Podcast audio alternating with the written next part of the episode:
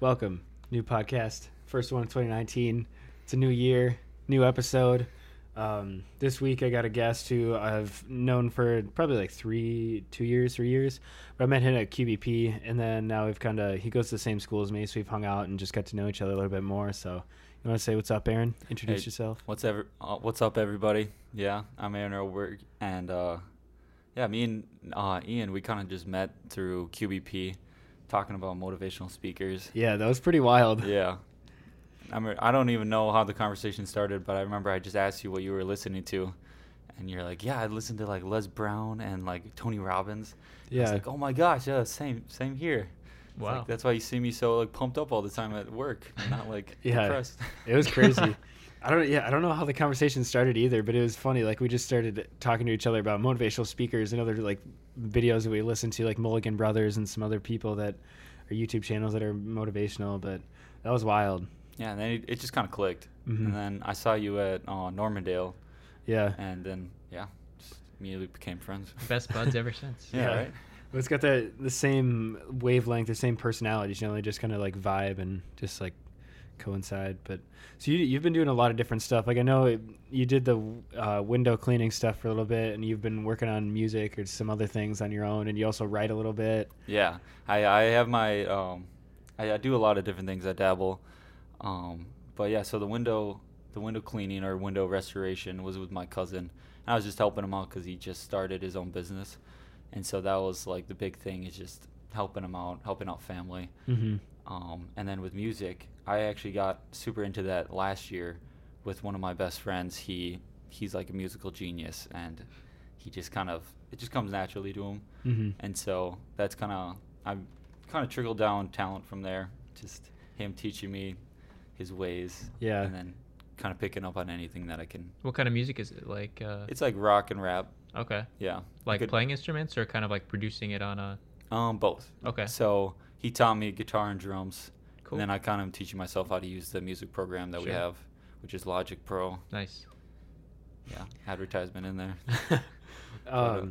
Yeah, there's the one song that you showed me that was really good. It sounded like, it was kind of like 21 Pilots kind of vibe. That one that that one was really cool. Yeah, literal. Yeah. Yeah, no, that was a lot of fun to make. I was on the ukulele for a little bit, but yeah, then he kind of took over because he's a lot better at it. But yeah, it's a good time. So let's talk about the writing a little bit too. I know like you've used that for an outlet for a while, and like, is there any other stuff that you use to kind of like recenter yourself or get it like refocused or get that energy back? So yeah, I songwrite and just kind of write in general. It kind of, my writing for my outlet kind of, well, I can't even think right now, turned into songwriting, just cause I was like, all right, maybe I should put this in a way more like poetic form. Mm-hmm. Instead of just jotting down everything that's on my mind. And then, it turned, I used to draw a lot, and it kind of evolved into writing instead of drawing.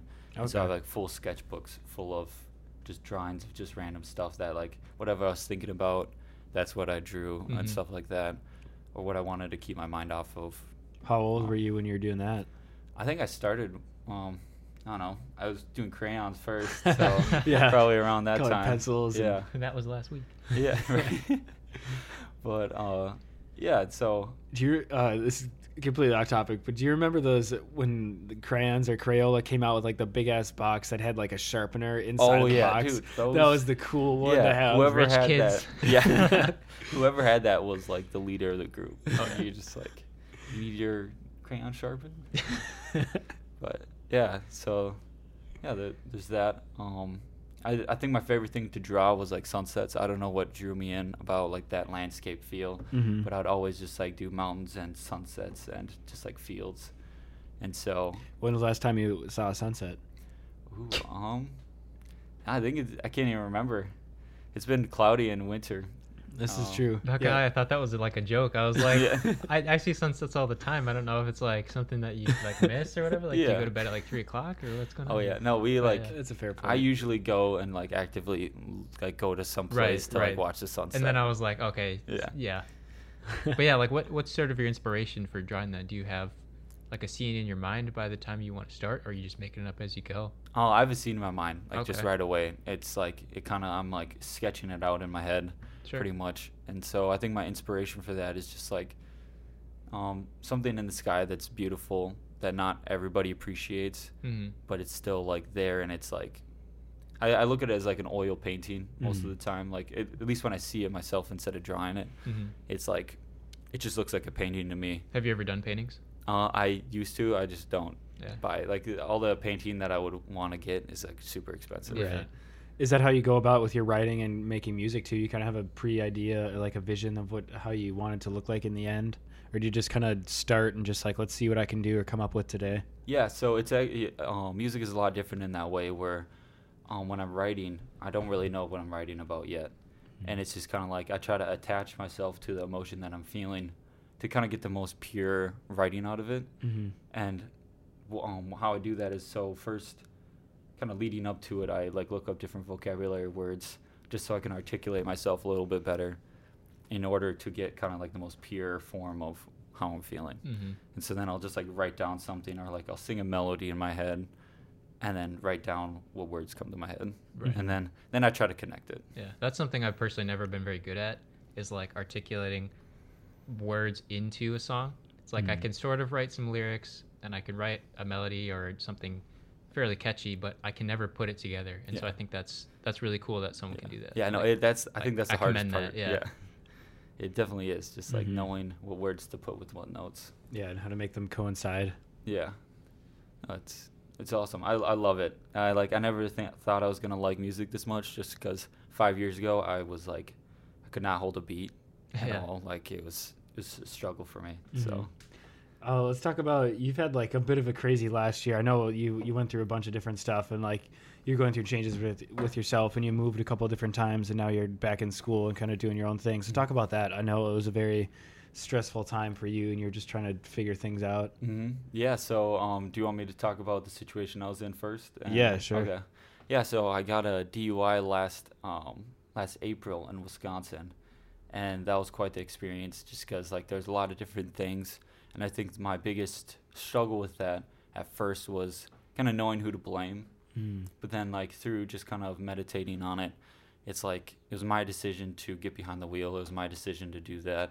And although it's easier to go and like blame the cop or blame the situation, it's like it was my decision. I could have avoided it in a lot of different ways, and I just need to live with that. Having that acceptance. Exactly. And so when I lost my car for 6 months, I needed to rely on people, and I didn't realize how hard it was for me to rely on different people at the time. And so, but then once I learned, I was like, I need somebody to drive me somewhere. Like I can't just be taking Uber everywhere. Yeah. And so then not only accepting the responsibility with my actions, but also then taking the next step in asking for help with my mistake. And so my parents helped out a lot, and they showed me a lot of love, and I appreciate them to like the ends of the earth for that. Yeah. Because my mom pretty much drove me to work, and like that's super embarrassing to like be just driven to work at 22 years old. But it's like this is my like penance, or this is my punishment. Well, how did that? So transitioning back, like I know you were super excited to get your car back and finally like have that independence again. How was that? Was it just like? Oh, it was amazing. Like first time I got in the car, I think a week prior, I just like went into my car and just like sat there for an hour. And I was just like, all right, well, soon. Get acclimated again. Exactly. Yeah. And so, yeah, because before that, my car was just like my comfort zone. It was like any time I was in there, I was either listening to podcasts, I was listening to motivational speakers. I was listening to, Yeah. And so, and I used to go on a lot of long drives because I lived in St. Paul, driving to Bloomington. Oh, yeah. And that commute every single day. It's about like a half an hour. Yeah. So a lot of my free time was spent in my car. So it was good to get back into it. But. So what did you do during that time when you didn't have a car and you had to figure all this stuff out? Like, how did you go about, you know, asking people constantly and like getting over that and, you know, finding that, like, I guess? It was really hard because, I mean, my nature is not to ask for help. I'm not really sure where I got that, but it's like I try to do everything myself until I absolutely can't. And just to kind of know that I can't wait that long, that I need to ask for help before I absolutely need it. Mm-hmm. And then, and like everybody that I like, they understood. And like my mom, she hadn't personally been through the situation, but I've had older brothers that have gone through the situation, and so she knew it. And when I told her the first time, I was like, "Hey, Mom, I got DUI, like, and I'm gonna be losing my car." Yeah. Like I was expecting her to just like start yelling at me, like call me a dumbass. Yeah. Mm-hmm. But then she's like, "All right, what do we do from here?" And so it was very like I was not expecting that loving response from my mom. Right. And so that was like amazing. But yeah, with relying on people and What do you think was the biggest thing that you learned out of the whole situation? Like what did you take away from it that you now can you use like in, you know, this year and years to come whenever something like that happens? I'll plan your night out and that's a good one. Take responsibility for your actions. Mm. I think that was a big thing. And then one thing I did learn while going to Normandale, so I was living in Bloomington, and I was walking to Normandale every single day because I didn't have a car. Mm-hmm. And so I think the biggest thing I learned with that is something like what you're defining what obstacles are and defining like what your goals are. Because I could have definitely seen walking every day as too much work. Been like, all right, I'm not going to go to school because that's too much work. But to kind of see it as, all right, Aaron, how much do you want to go to school? Like, do you really want this education? Are you going to walk a mile to go and get an education? And that was so empowering, because then every day I was just like, this is how bad I want it. Yeah. Mm-hmm. Like I took 2 years off of college, and then I'm coming back. How bad do I want it? Yeah. Was there ever a sense of like fear after it happened? Everything happened? Was there like a little bit? It was like a lot of less fear and more like irritation and embarrassment, like to tell people almost. I can't. Yeah, okay. Like a lot of disappointment, just because like if I'd meet new people and they'd be like, hey, like let's go hang out, and it's like, well, I can't hang out because I can't drive. Mm-hmm. And then they'd like I'd have to explain the situation over and over again. Yeah. But I kind of saw that as my lesson learning, just because it's like getting your license taken away is one thing, but I feel like that like learning. Sure. Kind of learning my lesson through that. Did you, after explaining yourself so many times to new people and whatever, and like going through those emotions, was it getting easier or less embarrassing to talk about, or was it still just as hard? It got a lot easier, because I just was like, this is me. This mm-hmm. is me, like take it or leave it. Because mm-hmm. At first I was like, oh wow, people aren't gonna like me because you did this. I did this, and I look like a dumbass. Like, of course you don't drink and drive. Like that's mm-hmm. everywhere, all over the media. Right. Like, you just don't do that. Mm-hmm. And so, but then eventually people just kind of understood. They're just like, yeah, all right. Like, I'll come pick you up. Yeah, it happens. Yeah. Yeah, I remember, I don't know what weeks it was, but we used to set a time. It was like 7:30 or something. Yeah. We'd be at school every morning. I don't know. And you would walk every day, and it was wild because it was super cold or raining, and you would still show up and just be like, geez, dude. It's funny you say that, Ian, because I remember certain times in high school when you'd bike in a blizzard, and that's, I don't know, like you come in and your face is like beet red, and it's like, what? Are you kidding me? Like that's so...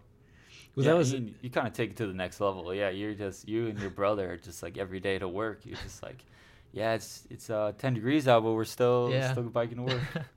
I don't know. For me, it's more I do it like I have a choice. Like I have a car and a license, so I can drive if I want to. But I like the idea of kind of what you were talking about earlier. I like the challenge of the goal. You know, it's like how motivated am I to bike in these conditions and get to this place on my bicycle and with all my stuff, or you know. Like go get groceries when it's 0 degrees and snowing. Do you find it as like a test for yourself, or? Yeah, okay. I think maybe it's like a little bit of challenging myself and my, you know, what I'm capable of in just a raw, real sense versus using all the stuff around us, you know, being as self-sufficient and I guess, you know, reliant as possible. Okay. It's pretty rewarding too. Yeah. Like just walking, like I feel like it's way easier just to drive and mm-hmm. like, that's fine. Yeah. Like it's quick and easy, and you don't think twice about the journey. Yeah. And then, but if you bike, there's a lot more time to think about it and like working hard. And I feel like there's a lot more.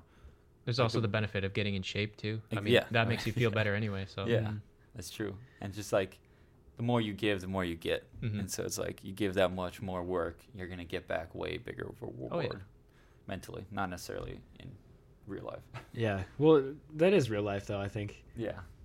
Isn't it? Well, I'm talking like a tangible reward. Yeah. Yeah, would you? I think that's really that's another good point. Like, whenever if you are walking or biking somewhere and going from A to B, you have that you're more present, I think, and you like when you get to the destination, you're like, wow, like this. I went from there to here, and it was just a matter of like my own human power and my own like thing versus just getting in a car and turning the key. Yeah. But there's a lot more thinking time too. Like, did you ever have like, what was your sort of daily thought on your bike ride or walk to school on these days? On my walk to school, it was still, I listened to a lot of podcasts just to kind of like fortify my mind every mm-hmm. time going to school. And so that was good. But anytime I wasn't listening to a podcast, I guess I was thinking about people in my life, like who I appreciated the most, and it's mm-hmm. kind of going through everything, thinking about what I was going to do that day, what I thought about the day. It gave me a lot of time to think about my mistake I made with mm-hmm. drinking and driving, and so I think that was really good. Just kind of like let that fester on my mind, because I mm-hmm. think that's where I got most of my like realizations about the lessons I learned. Mm-hmm. You didn't really let it fester. You were very constructive with it, and I think that's cool. Yeah. Because, it would have been easy to become resentful. Oh, yeah. Like, it's like, I barely was above the limit. Like, mm-hmm. I shouldn't have gotten that big of a ticket. Right. Like, he should have just let me off. But it's like, I shouldn't have been there. Mm-hmm. Find all the reasons why you shouldn't have, but then really what's that doing for you? Yeah, exactly. Like, how does that help me? How does that teach me to be a better person? Right. Exactly. Because it already happened. There's nothing you can do about it. Exactly. Yeah. Mm-hmm. And it just eventually just rot. I think a lot of people get caught up in that whenever something happens that they don't like or that don't agree with, and they sit and think about all the reasons why it shouldn't have happened or why it's not their fault and why whatever. But at the end of the day, it's like it happened. There's nothing you can do about it. So let's take it as it is and mm-hmm. move forward. Yeah. But it's a very hard skill, I think, to overcome or understand. I want to talk a little bit, too, about gratitude, because I'm sure you probably noticed that after, like, getting back in your car for the first time. You're like, holy shit, I can drive. Yeah. Gratitude, I'm very grateful. I guess, no, repeat the question. So, like, what do you got? I don't know, just talk about gratitude. Gratitude? Yeah. How do you practice it, or how do you engage in being grateful on a daily basis? I try to look at the small things. And try to be grateful for the small things. All the small things? Yeah. Yes, exactly. Insert Blink 182 here. I might do that. Are we going to tag them? Just being grateful for the little things, because I think then that builds in like a snowball effect to be grateful for the bigger things and notice that. Like, I'm grateful for my shoes that mm-hmm. are getting me from place to place. I'm grateful for the money that I'm making and the mm-hmm. school that I'm going to, because it's very easy to overlook a lot of that stuff. That, like, and I don't necessarily think, like, oh, other people don't have this. It's more like I'm thankful for this because this is, like, a blessing to have. Mm-hmm. Like, like a house to stay in, all this stuff, like, really good food that I can pick from. And it's just like, I'm just thankful for it. Sure. And so then that also just builds into bigger stuff to be thankful for. And being thankful is really powerful, because it takes your mind off of yourself, and it really puts you into a good mindset of like, either it's not about me, like I'm like putting my, it's not about me, it's about the things in my life that are good. Mm-hmm. And so it really, it really helps you clear your head and like, because you can't be thankful and angry at the same time. It's really hard. Like, have you ever tried that? It's really calming to be thankful for something. I'm just trying to think of the combination of those at the same time. Yeah. That's a tricky one. Yeah, yeah. Like by in your like head, it's like almost impossible. Yeah. Yeah. But because they're like polar opposites almost. It's kind of those same things. Like, if you have can you be severely depressed as well as insanely happy? Like, you can't do it. Yeah. Yeah. Yeah, so that's what I get out of being grateful. All right, that's cool. I want to talk a little bit about happiness, because it's the Make Happiness podcast, so we got to do that. Oh, yeah. Every day with you in the happiness. I'm sorry. Maybe we'll have to talk about sadness. Yeah, I still want to get a pessimist on here. I think that would be fun to talk to. Any pessimists out there? Yeah. Calling all pessimists. So where do you get your happiness from, and how do you?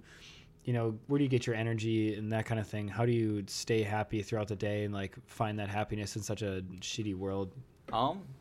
Yeah, it is a pretty shitty world. I get my happiness just from day-to-day lessons. I try to find a lesson in everything, and just because there really is. There's lesson in every situation, and you can look at it as a tragedy or as a lesson. Mm-hmm. And I just put myself in the mindset that there's something for me to learn here to be a better person. And I get a lot of happiness from that, because then there's no situation I can't overcome, because it's just a lesson to be learned. That's mm-hmm. cool. And so that's a lot of where my happiness comes from. Like growing and learning more. Exactly. Yeah. If you're not growing, you're dying. And so yes. like that is, it's one of like the yin yang things. It's like, you're either doing this or you're doing that. Well, even if you're growing, aren't you dying at the same time? No, I don't think so. No, I don't think that's how it works. More in the sense of not staying still. You're not stagnant. You're not moving anywhere. Because if you're stagnant, you're actually dying. Yeah. Well, you're not keeping up with everything else. Yeah. In a sense, like you're not. I'm just being a devil's advocate, or like pushing it. Shut up, Ian. No, keep doing it. We gotta have this debate. But no, that's yeah. So happiness, like learning lessons, and then just always going towards a goal. I'm a pretty ambitious person. Yeah. At heart, just like with the goals that I have, and it can be overwhelming sometimes. But just to know that I'm eventually gonna be there, and putting in the work just really. It really drives me every day. It gives me a lot of meaning, which results in happiness. You also have a lot of crazy ideas. You've told like business ideas. There's endless amounts of them, I feel inside of your head. Yeah, it's constantly coming. I started writing them down. I think one crazy one that you gave me some wide eyes for was this Spider-Man suit that I was telling you about. Yeah. Oh, let's hear this. Yeah, so there's this company. This is also being patented, so nobody can take it. So there's this company called Gecko Skin that they sell tape that has like the actual like kind of the biology or the makeup of what's on geckos, because the geckos, they can hold like 3 times their weight as they like climb up walls, and it's not sticky. And so they made this tape where you can put it on and it like holds for a really long time, but when you take it off, there's no like adhesive still on there. There's no residue left over. Okay, wow. And so they were able to take like a square foot piece of tape, put it on a window, and then hook a chain onto it and put like 3 45-pound weights on it. And it was able to hold just like right on the window. And then when they took it off, it just like slipped right off. And so what I'm going with this is buying a bunch of like skin tight, like morph suits or exactly, like kind of I went towards like the karate era, just because there's like padding and stuff like that is a lot more skin tight. And so I'm gonna either find a way to get that tape on my clothes and then be able to climb like Spider-Man on walls and stuff. It's pretty cool. Wow. And so if that so I'm working on that. I already have some of like the paddings. I think Gecko Skin still hasn't sent me their stuff. But, that's insane. That's kind of cool. Like, isn't it? I never would have thought about that. I don't think like that's. What would you do if you could do that? If I could do that? If you could climb walls, where would you climb? Where would you go first? Just because you can doesn't mean you should, Ian. Yeah. But what about the ifs? I don't know. I don't know. I guess I'd feel obligated to swing around the city and save people. Right. Yeah. First thing. Yeah. So they'd make a movie about me and I'd be a millionaire. Dude, I don't know. Classic. But that's really cool. That's honestly really cool. Yeah. I could see that being used for like military reasons. That's what I was thinking. I was like, that's special officer gonna call me up. First thing I thought of was like window washing. You know? Like you're up on the skyscrapers, like I'll just like climbing up the wall, just riding the squeegee down the building. That'd be perfect for like hospitals, like dressed up as Spider-Man and go on like kids' windows and just like wash their window. Yeah, like, that'd be my dream if I was in a hospital, just like Spider-Man's washing my window. That'd be cool. Yeah, someday. All right, this is going into kind of the same realm of like ideas and business and entrepreneurship stuff. Why do you guys think that there's such a wave nowadays in our society of everyone wants to be a creator, everyone wants to do YouTube, everyone wants to have a podcast, everyone wants to be an entrepreneur, everyone wants to own their own business? Why do you think that is? I really think just because of all the platforms we have now. And I really like, I don't think that everybody wants it. I think that there's like certain like people that have a big talk and they'll be like, yeah, no, like that'd be awesome to do, but not everybody does it. There's planners and doers. Yeah, exactly. Yeah. And so I definitely think that there's a big margin of people that just are creating all the time. Yeah. And they're like just putting out there. And I think it's because there's so many platforms. And I don't know if it'd be like a new wave, but as much as just now we have the technology to actually have people put out stuff. Because I think like everybody's always had that creative mindset, but now we have everyone can see it. Everybody can see it. Everybody has like the inspiration. Maybe they were like told they can't when they were younger, but now that they have this platform, it's like, okay, there's like, this is way easier now to make music, draw pictures, put them up there, do photography. The access is easy. Yeah, way easier. And so I really think that that's going on. And I think it's going to keep on coming. Yeah. I don't think it has any plan of stopping. What about you, Eli? Yeah, I mean, like you talked about YouTube and all that stuff. And so I thought about this and I was thinking, you know, there's these social media platforms that, like, for example, like Vine, who blew up all of these young kids that are like our age, and they're, you know, sort of in a sense self-made millionaires because of their, you know, comedy skits or something on these like 6-second videos. Yeah. And so guys like the Paul brothers have these massive houses that they live in with friends, and they drive these super fancy cars, and people see that and they want to sort of be a part of it, figure out a way to do that as well. Yeah It's definitely interesting. I was, when I was writing this question, I was kind of trying to think of my own take on it, but honestly I think part of it is the fact that you were talking about how we have so much access and everything is a lot easier to get our hands on. But I think it's also, now that there's so much content constantly pushed out and everyone can see what everyone else is doing, this also relates to Eli. It's like they can see everyone else's lives and everyone else's stuff and all these materialistic things. So people have this idea that like that's what a good life is. So if someone runs their own business and this is what they're doing, I want to do that to get to that level. Yeah, it's really interesting because, I mean, in the last like 20 years, I feel like a big wall has been lifted with the whole social media. Like before, like 20 plus years ago, it was like 5 big businessmen that decided what was in the media, what music was being put out, what TV shows are going out. True. Like who is famous. Yeah. But now it's like there's no middleman. Yeah. It's just the internet. People decide who is famous and who's not. And so it's very like almost like mob rule in the sense, because anybody can make music, and if they like it and they're able to put out their stuff as far as they can, people will see it. And if it's good, then it will blow up. Yeah. And so I think it's a lot more pure now where the best are getting out. And I think one of the things that's happening as like a kind of first is because everybody is getting out there, the people with the best marketing skills are the ones that are getting big. But now I think it's going to be filtered down to only the best are big.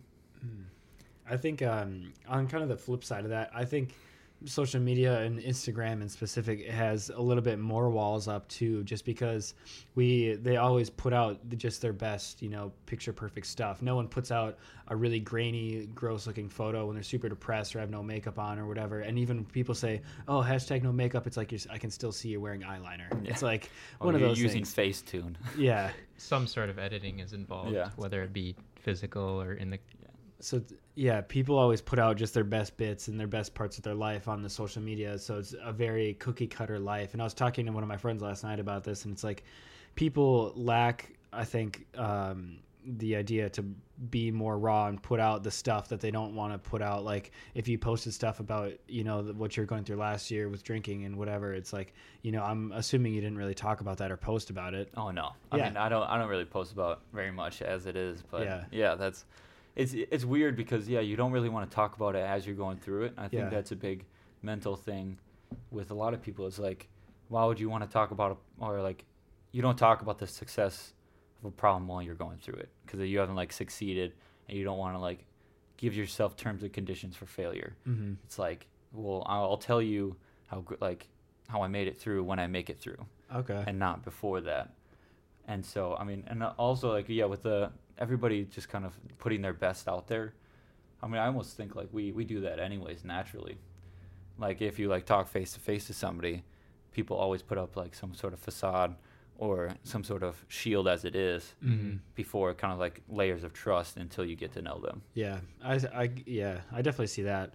But from my whenever I'm putting out stuff or making content with my writing or whatever, I like to just put out whatever I have, like whether it be good or bad. You know, some people will like some stuff and other people will hate other stuff that I write, but it's like, that's what I was feeling at that time. That's what I was going through. So why not give it out to the world? And they're like, well, you're this happy person. Like, why are you talking about depression and all these other things? And it's like, cause that's what I was going through. So that's what I'm going to talk about. And I think people love that. Like that's just the rawness. Like when people see rawness, they like gravitate. They can see it. Like it's very relatable. Tell. Yeah. Because it's something that we may not see in others, but it absolutely is real. Because you know, we're talking about, you only ever see the stuff that people post, or, you know, if you see them, they're probably not talking about all their problems to you. You know, they might come to you in confidence and they'll bring that up to you, but they're not always just blurting out all their problems and things like that. Yeah.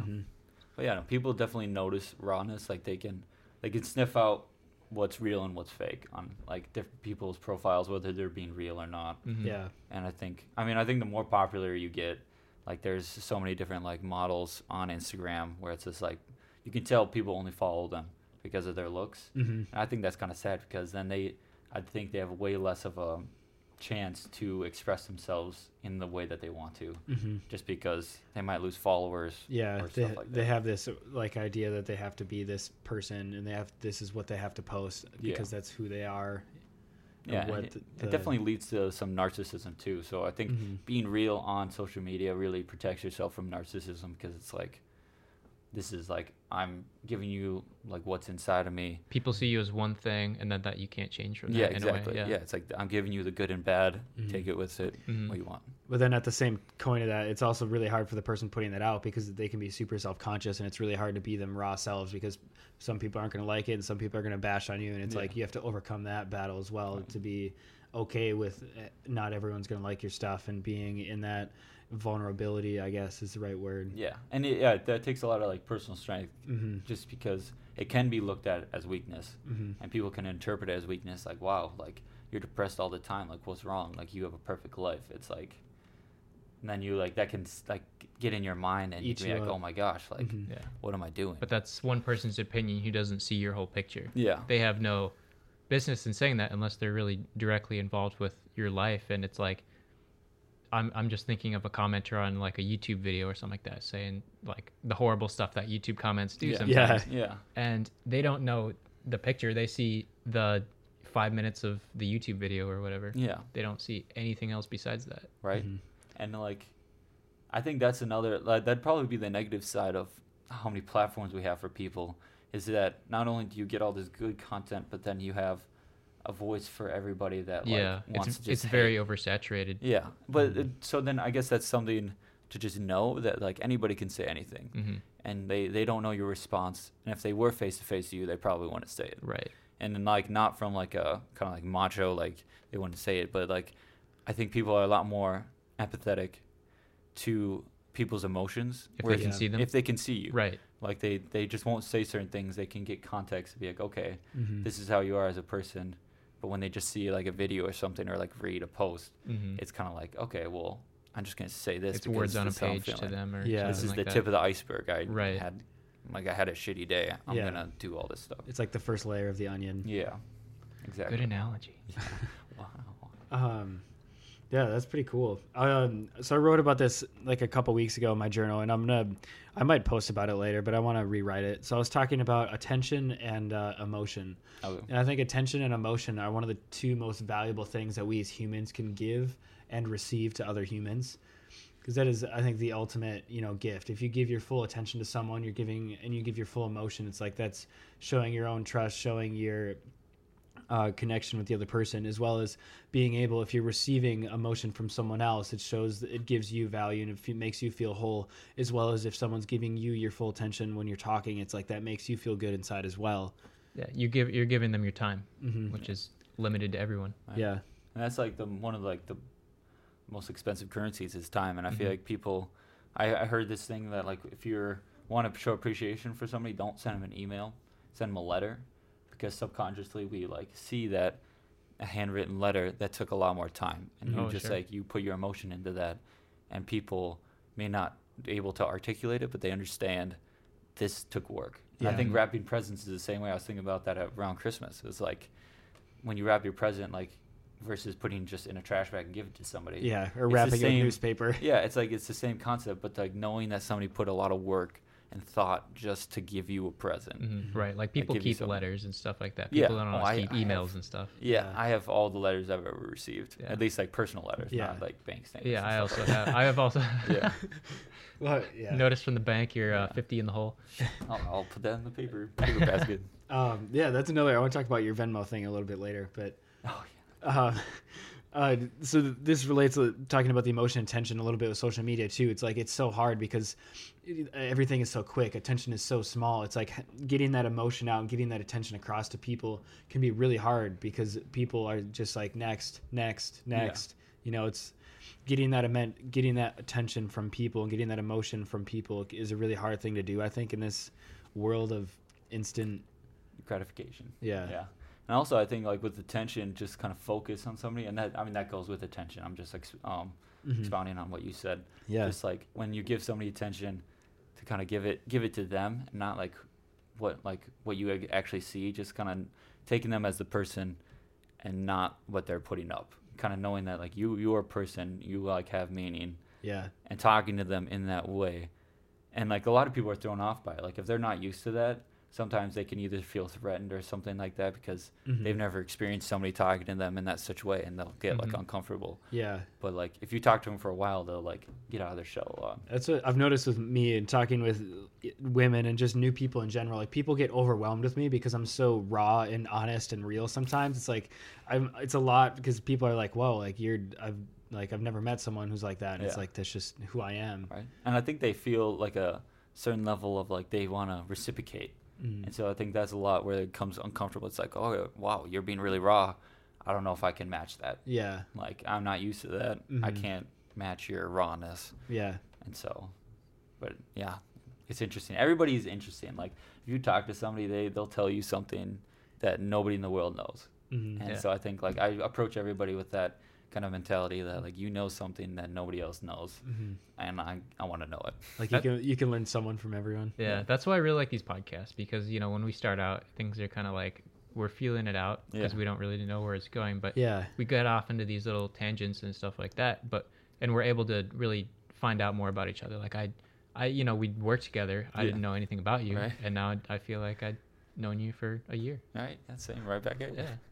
No, it's really cool. And going to that same thing, it's really cool, like, talking to all these different people on the podcast, just, like, learning about all these different things because everyone has something different to offer, like you were just saying. So it's cool to get the different perspectives and see what other people, you know, have their ideas on and what their views are about certain situations or topics. But, yeah. Cool. All right, so this one's kind of a little bit more random. So what's 4 things you can't go a day without using? Ooh, water. All right. That was an easy one. 4 things without using. That's a good question. Do you have any? Probably playing music.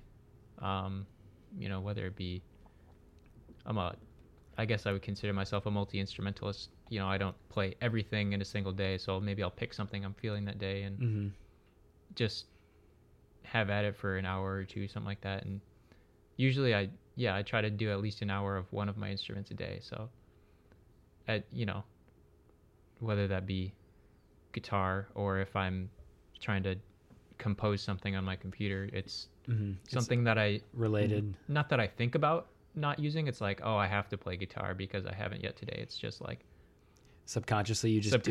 It's just something I enjoy doing. So I do it. Yeah. That's cool. I really don't want to admit the 4 things I need every day. Like I know it's my phone, but I don't want to say it's my phone. Yeah. It's like I don't like that answer. But that's a fair answer because it's so useful. It's not like it's, you know, people, unless you're on social media all the time, it's like you're bogging yourself down with that. But it's a very useful tool. It's, you know, you have a phone that is connected to the internet, which is and on a network, and you can talk to literally everybody. Yep. But what I like, so I got a new phone, and it's a lot smaller than the last one. The last one I had was like a 6S Plus. Oh, okay. And now it's a 7, and it's way smaller. And I actually find myself on it way less, which I'm like super happy for. That's I wanted the smaller phone just because It was like a mini TV in front of my face. It's like, I can't do that. Yeah. I mean, for the four things, I was definitely going to say my phone too. Like, yeah, that's just our generation. I think that's who we are now. It's how we go through and communicate and, do your own thing with, because it's endless with the internet and stuff you can learn through other people and through other videos and listening to podcasts or listening to music, and because there's so much new music out there and all these other things. But that's another thing I want to bring up is I usually don't I guess I haven't really thought about this, but I usually don't go a day without listening to someone talk about their life experiences in a way, whether it be on a podcast or an interview or something like that. But I enjoy hearing people's stories. Like the books I mostly enjoy reading are biographies about people, like specifically musicians that I look up to and stuff like that. But I really enjoy hearing people's stories, so I can sort of always feel like I'm gaining something from it. Yeah. It's not always entertainment, but it's something that you can learn. I can take away from. Mm-hmm. Yeah, that's really cool. And that's definitely, I've learned that. Well, I don't know if I do this daily, but I don't try to like forcefully do it, but it's cool to hear, like talk to other people about. I'm a helper. I'm a healer. I love, like, if someone's going to vent, like, sure, I'll listen to you vent for hours. It's like, I enjoy that. I love hearing about other people, not their problems, but just hearing about their life and how can I help you? How can I, make your life better, motivate you or inspire you to make a better decision or a better choice or, redirect yourself. Like, that's one of my favorite things to do. If you're ever like listening to something, do you ever think about what you would say to that person? Like if you're not directly in front of them, do you ever think about what your thoughts would be? Like be like, oh, this is what I would say to you in that. Definitely in some situations. I know like it depends on what the conversation is, but yeah, I've definitely done that before. I'll like, oh, I would, if I was there, I would say this. Yeah. I kind of along the same lines. I definitely think about what I'd say to them, but it's like, I don't know. I think each situation is different, and I feel like when you learn about the context, you don't really think. You just kind of feel it. And like when you have like that attention, like we were talking about an emotion, you kind of go when they tell you about their story. You connect into their story. You don't exactly think about. You don't think about it. You just like feel it. Yeah. Right? Like you know when they want encouragement. You know when they need some sort of like uplift. Yeah. And I think Ian, we're kind of on the same page with that, which is like. We don't miss an opportunity to encourage somebody. And I think that's huge. And I think that's why we kind of clicked is because we know like we're on the same wavelength for just not letting anybody beat themselves up. And helping other people like get to that point or helping themselves. Yeah. That's cool. I definitely, another thing too, I can't go without is definitely writing, like in my journal, and I just got a new one and I'm so amped on it, but I saw it. Yeah. Looks cool. I'm stoked. I still have two things to say. With the things I need coffee, so it's water, coffee, phone, coffee, and I like just motivational speeches, or just like talks, like podcasts, people talking about getting through problems and stuff like that. That was like such a great help. I think I started listening to it at QBP, like that was like when I first started getting into it. Yeah, the first video I listened to was Earl Nightingale, and he was talking about what success is, and that like just blew up my world. Yeah, and then like that's just went uphill from there. I was gonna say downhill, but it's I'm going up on an upward slope. Yeah. Anyway, back to what you're saying about your journal. That writing. Was it. Oh, okay. I had nothing more to add. New journal. Yeah, I don't know. So I guess four things in my journal. What else did I say? I don't know. I said something. Oh, obviously my bike, my journal, my bike, and talking to people. I think interaction with people. That's one thing I can't go without. I think we all like listening to people. Yeah, that's definitely an underrated thing to need. Like people don't realize how much they need to talk to people. Oh, and my record player. I guess my typewriter and my record player, they're tied. I love them both dearly. Dude, your computer's right there. Yeah. I know, but it's something about it, man. I can't. It's like the letter thing. It feels more like you're actually it's the same thing, but it's tangible. It's not on your screen. It's in your hands when you're done. It's physical. Yeah. And I love the idea that there's no delete button on a typewriter. So everything is so you have to think. And if you mess up or you misspell, it's like, well, then you got to rewrite the whole thing. And then when you rewrite the whole thing, it might be completely different from the first time you wrote it, because now you have a different idea or like a different vision for it. So that's always fun. I love just sitting in my basement, listening to records and using my typewriter. That's my happy place. Very old fashioned. I like it. Yeah, man. Cool. Well, I think we did quite a bit on this podcast. Talked about some really cool stuff. Yeah. Is there any final things or stuff you want to talk about or mention, discuss? Because I mean, just the choices that you make in life, I really think that they matter. Every choice you make means something, no matter how small it is. And just knowing that, I don't know, empowers me to just make the best decisions that, It's a coffee maker. It's turning off. Okay. Yeah, I was gonna say, I was like, are we doing okay? But yeah. The little house is burning down. Yeah. That like all like where you end up in life starts off with the little decisions that you make and not the big decisions. Yeah. They're like day to day. Like, for example, like when I'm in the car and I like see somebody just drive really bad, I can like rage and just be like, just hate them pretty much. Yeah. Or but you like, can stay calm. Yeah. And like that little decision to kind of be like, no, it's fine, I think can make a huge difference, because then overall I don't have that habit of freaking out at just like small accidents that other people make. And then it just compounds, you know, then you make more decisions like that and more decisions like that. And so like that mentality in the inside the decision builds upon itself and compounds over years. I think like, that's a really good, powerful thing. Is I like that a lot. Decisions are huge. Yeah. Every single one of them. So that's my ending note. Yeah, well, and what was it?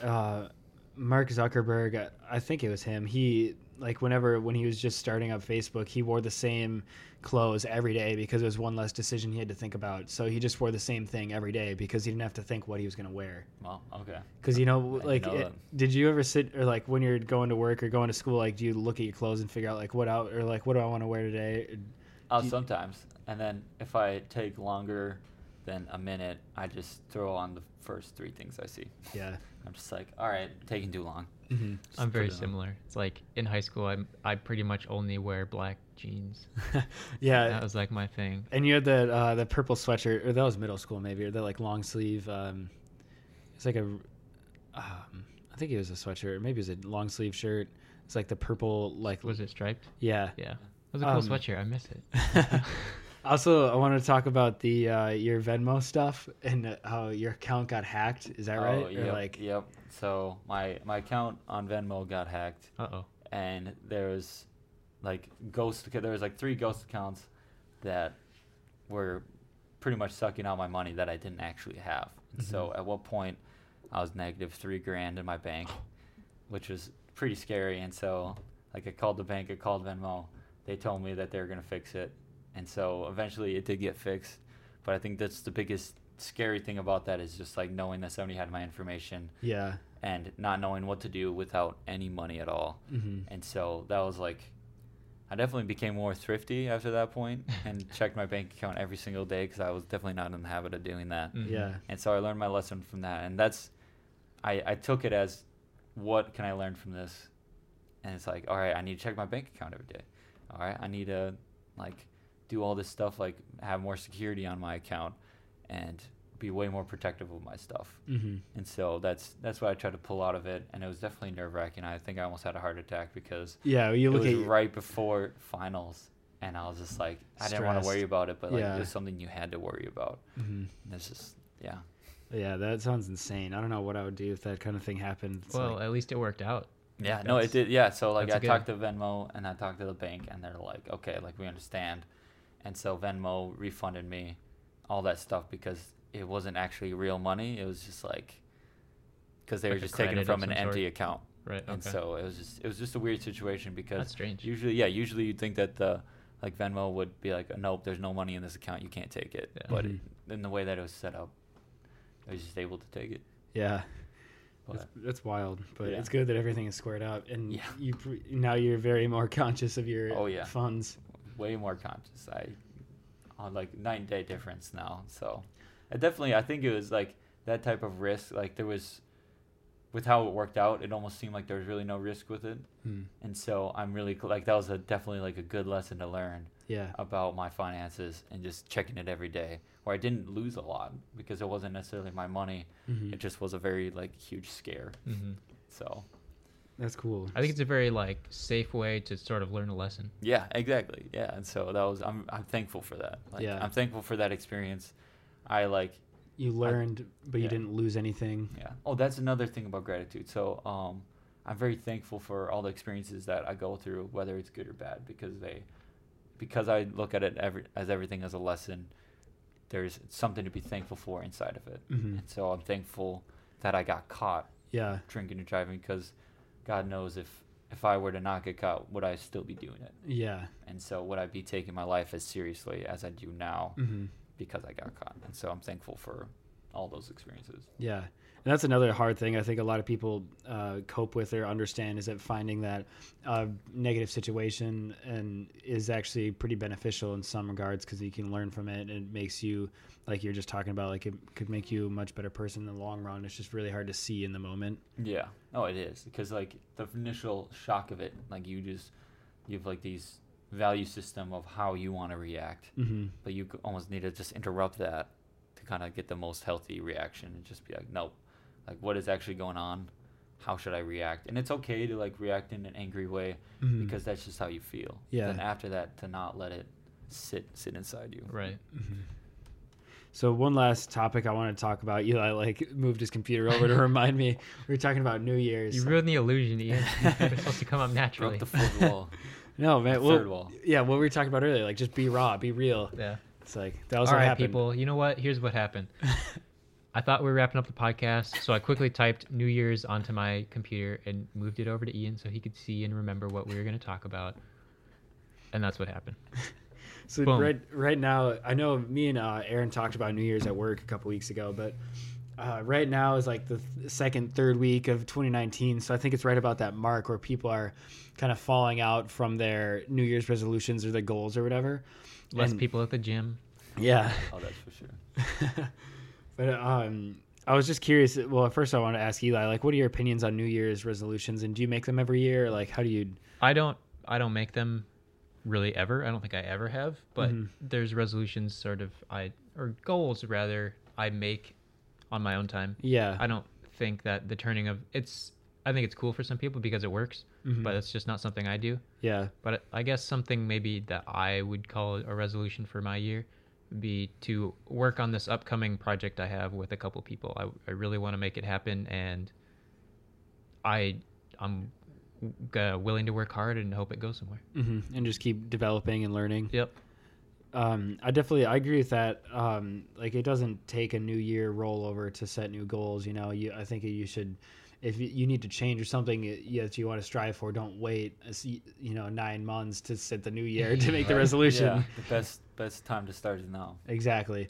But it's like, if it takes the new year to motivate her, and it's like, oh, new year's new me, whatever, and you actually like are devoted to making that change, then sure, fuck it, make some New Year's resolutions. Yeah, like you're not against it, but mm-hmm. like it doesn't always work that way. Yeah. I find myself whenever I wait for a certain date to do it, I just end up not doing it. Really? Yeah, it's just like, unless I do it now, it's not going to get done. Mm-hmm. So I think I'm like that to an extent, but I also, if I write it down and I put it like in my planner and my schedule, like for the week, and I write stuff down, I need to do this day, that day, I think that helps a lot for me too. Oh yeah. I'm thinking more like a change of habit. Like if it's something that like I'm habitually doing, yeah, it's easier. But like if I'm like, all right, I'm going to change my lifestyle this day, mm-hmm. it's like, it's not going to happen that day. Yeah. It's just like, you got to do it now. Mm-hmm. And yeah, this is the best time to do it. 100%. I think, yeah, if you're waiting, you'll always be waiting. If you're waiting for the right time, waiting for the right scenario, it's like, it's never the right time. It's never the right scenario. You're always going to find an excuse. Yeah, there's always something wrong or something going on that you have to get around or something like that. It's good to have honesty with yourself. That's cool that you like think that you're like aware of that. It's like, oh, if I don't do it now, it's not going to get done. Yeah. Some people work their way around that and blame it on other things, which is, I think, very common to do. Oh mm-hmm. yeah. No, I try to be as honest with myself as possible, no matter like what it is, like whether it's really brutal or if it's like lifts me up. It's mm-hmm. like, you got to know yourself. You got to know what you're going to do and what you're not going to do. And you have to look at yourself like you're a different person. Yeah. Like you're somebody that you care about. And yeah, you have to look at yourself like You're just another one of your friends. Yeah. Because that's pretty much what you are. You don't. That's what you are to them. And yeah. Yeah. And you don't know yourself as well as you think you do. Mm-hmm. Like, unless you look at yourself honestly and just be like, all right, this is what I'm actually going to do. Like, this would probably be the right answer, but I know I'm not going to go to like that full extent. So maybe like, what am I actually willing to do mm-hmm. in this moment? Okay. And it's also cool too, because when you get to that level, it's like, so if I know this is what I want to do, or this is what actually is going to happen because that's my personality and that's what I've been doing, but I want it to go this way, then you can kind of change it a little bit and be like, all right, well, I'm going to take action so I can get over here instead of still staying in this route. Yeah. So. Yeah, I guess for example, so like I used to have a pretty bad lifestyle, like in just terms of like eating junk food, all this stuff, just like smoking a lot of weed, like just. Mm-hmm. A lot of different, just like kind of bad habits. And like, you know the right answer. Like in my head, like all my life been told the right answer. Like, mm-hmm. like, yeah, you need to work out. You need to eat healthy. I know all these foods that I need to do to eat healthy. I need to wake up on time. Funny enough. I need to wake up on time. I need to do all these things. It's like, yeah, I know that right answer, but I don't necessarily feel it. And I'm not like, my mentality is not ready for that. And mm-hmm. so to kind of take those little steps towards that goal, because it can't just happen all at once. And that's what I used to try to do, is like, all right, well, I need to work out, eat well, all this stuff. I try to do it in a day, and it's like you jump like 2 flights of stairs without walking up a couple like steps. You're like, I couldn't, that's not sustainable because my habits don't match it. Right. And so like that's my piece of advice. It's like, that's start cool. small. Yeah. That's a good piece. It's always start small and start now. Yeah, exactly. So there you go. I need that on a t-shirt. Start small, start now. Yeah. Cool. Well, this about wraps everything up. I appreciate you coming on. It's been fun. Yeah, it's been awesome. Any last words, Eli, for the people? The hippies are still sometimes right. Call back. This is true. Cool. Well, with that, I wish you all the best. I hope you have a great rest of your day, night, morning, wherever you're listening to this. And always remember, make some happiness, do what you love, start now, start small, make good decisions, and make sure you make decisions, because if you just don't make decisions, and you're not doing anything. All right, take it easy.